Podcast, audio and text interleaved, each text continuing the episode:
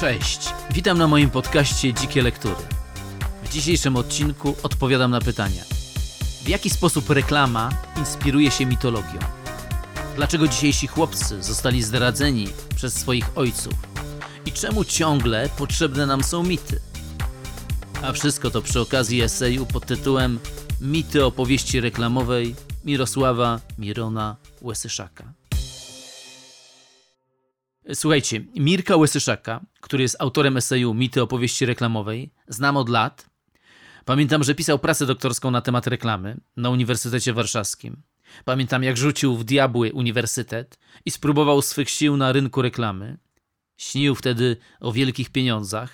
Pamiętam, że przesiadł się wtedy do czarnego, ekskluzywnego jeepa, szpanując na mieście, Mówił też, że zaczyna go to męczyć, bo wszyscy podekscytowani jego autem najczęściej zauważają właśnie jego samochód, a nie jego samego.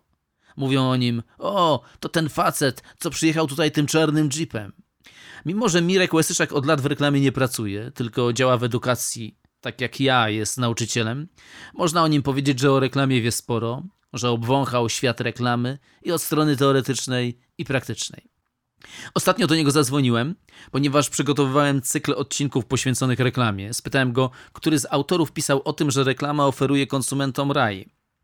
Jego odpowiedź brzmiała: Wielu pisało. Przypomniał mi Oliwiera Toscaniego i jego książkę Reklama Uśmiechnięte Ścierwo, którą skwapliwie wykorzystałem przy tworzeniu wcześniejszych odcinków.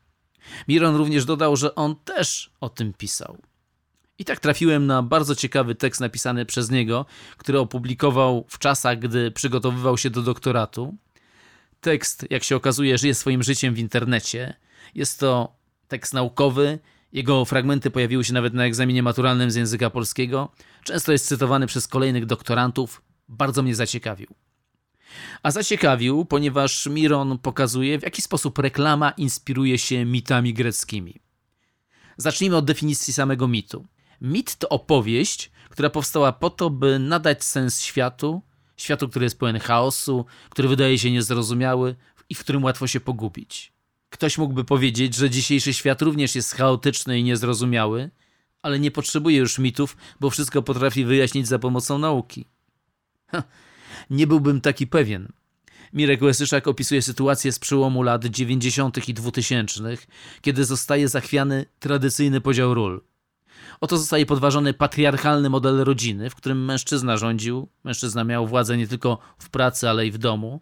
Mężczyzna realizował się zawodowo, przynosił do domu pieniądze, był głową rodziny, zaś kobieta opiekowała się domem, usługiwała swojemu mężowi, gotowała obiady i rodziła dzieci.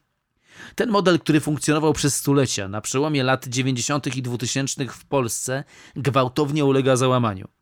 Zawsze, gdy taka zmiana kulturowa zachodzi, powstaje rodzaj ukrytego społecznego niepokoju, i wtedy, słuchajcie, wtedy potrzebna jest opowieść, która uspokoi i nada temu wszystkiemu sens. I najlepszą opowieścią jest oczywiście mit. A reklama, bo to ona jest głównym tematem tego odcinka, musi wychodzić naprzeciw oczekiwaniom społecznym. Reklama będzie inspirowała się mitem. Mirek Łesyszak uważa, że w latach 90. twórcy reklam sięgają po wzorce idealne, żywcem zapożyczone z mitów greckich. Na przykład typ mężczyzny, który się pojawia w filmach reklamowych, jest w tamtym czasie wzorowany na dwóch postaciach mitologicznych. Pierwsza postać to postać Argonauty. Argonauta to mityczny podróżnik, śmiały żeglarz, który na statku Argo wyruszył na wyprawę w poszukiwaniu złotego runa. To od nazwy tego statku powstała nazwa Argonauci. Więc Argonauta wyruszał na wyprawę, żeby przeżyć przygody i żeby udowodnić swoją męskość. Figura Argonauty, według Mirona, zaczęła pojawiać się w reklamach. Część z nas zapewne pamięta reklamę papierosów Camel, w której mężczyzna podróżnik wspina się po trudnej, skalistej ścieżce, pokonuje kaskady wodospadu, aż wreszcie znużony siada na kamieniu nad strumieniem i zapala papierosa. Z tamtego czasu pamiętam jednego z moich kolegów, który dokładnie w ten sam sposób podpalał swojego cigaretta. Ten przykład pokazuje, że mimo rozpadającego się wzorca silnego, twardego mężczyzny, reklama ten wzorzec dostarczała i każdy, kto zapalał papierosa tej właśnie marki, mógł się poczuć mitycznym argonautą. Reklamy z tamtego czasu odwoływały się do jeszcze jednego mitologicznego archetypu, archetypu męskości, do archetypu Nestora. Miron pisze tak.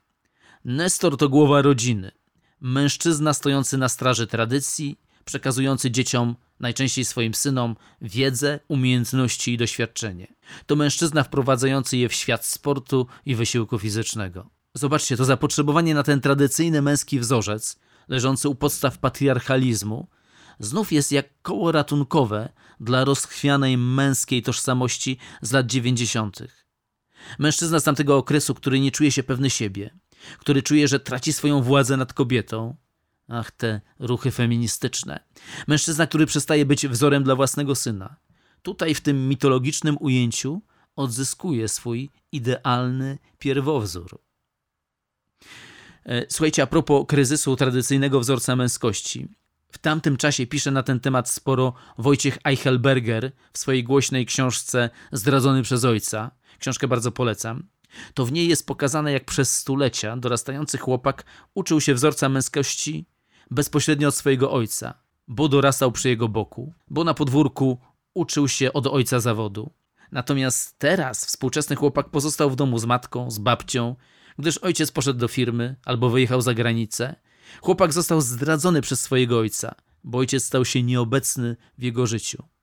Wojciech Eichelberger wieści erę zniewieściałych mężczyzn, mających problem ze zdefiniowaniem, czym jest męskość, co to znaczy być mężczyzną. No właśnie, reklamy z lat 90. i 2000 obok figury argonauty operowały również figurą Nestora. W ten sposób rekompensowały ewidentną frustrację z powodu utraty uprzywilejowanej, tradycyjnej roli mężczyzny w społeczeństwie. A wiadomo, reklama dostarcza nam tego, o czym marzymy. Reklama dostarcza nam tego, czego pragniemy podświadomie. No dobrze. Słuchajcie, również reklama z przełomu lat 90. i 2000 sięga po wzorce kobiece zapisane w mitach. Każdy z nas uczył się w trakcie szkolnej edukacji o archetypie Afrodyty jako o prawzorze kobiety ponętnej erotycznie i też o archetypie Hestii jako archetypie opiekunki ogniska domowego. Bohaterki reklam z lat 90. i 2000 odgrywają właśnie te tradycyjne role. Miron Łesyszak pisze o tym tak, cytuję. Kobiety występują w roli matki, żony, opiekunki spoistości rodziny. Tak jest na przykład w reklamach zupek firmy Winiary i licznych proszków do prania. Trzeba jednak pamiętać, że ta reklamowa Hestia ma jednocześnie cechy Afrodyty. Oprócz tego, że jest troskliwą, ciepłą matką i żoną, jest jeszcze młoda, zadbana i seksowna. Zobaczcie, reklama, nawiązując do mitu, próbuje spełnić podobną funkcję. Przedstawia uporządkowaną, idealną wizję rzeczywistości, która gwarantuje spokój, przywraca bezpieczeństwo, no i nadaje sens. I jeśli chcesz to uzyskać, dobry człowieku, drogi konsumencie, droga konsumentko, powinniście sięgnąć po nasz produkt. E, słuchajcie, na koniec jeszcze pytanie. Czy twórcy reklam w sposób świadomy odwołują się do mitologii? Czy w sposób wyrachowany sięgają po pewne typy bohaterów, żeby manipulować nami, konsumentami? Zadzwoniłem w tej sprawie do Mirka Łysyszaka i odpowiedział mi tak. To nie ma żadnego znaczenia, czy twórcy reklam świadomie sięgają po wzorce mitologiczne. To, że nawiązujemy do mitów, najczęściej odbywa się podświadomie. Mity są zakorzenione w postaci archetypów, to znaczy w postaci pewnych schematów zachowań, w postaci pewnych wzorców osobowych, są zakorzenione w naszej zbiorowej nieświadomości. Chcąc czy nie chcąc, ich poszukujemy. Jeśli na nas działają, to dlatego, że mamy głęboko zakodowaną potrzebę tych wzorców. Natomiast twórcy reklam, którzy jakby nie było są artystami, często w sposób intuicyjny uruchamiają i pobudzają w nas te wzorce.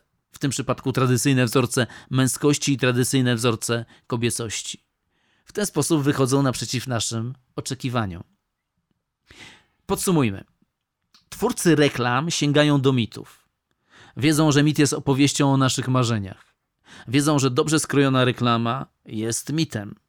Dobra reklama sprzedaje nam raj, o którym podświadomie marzymy. Dobra reklama, niczym mit, sprzedaje nam nasze marzenia. No to tyle na dzisiaj. Kanał nazywa się Dzikie Lektury. Ja nazywam się Staszek Dudka. Bardziej ambitnych odsyłam do pełnego tekstu Mirosława Łysyszaka, do którego linku mieszczam w opisie odcinka. Zachęcam do subskrybowania, lajkowania i dzielenia się komentarzami. Zapraszam do wysłuchania innych odcinków. Do usłyszenia.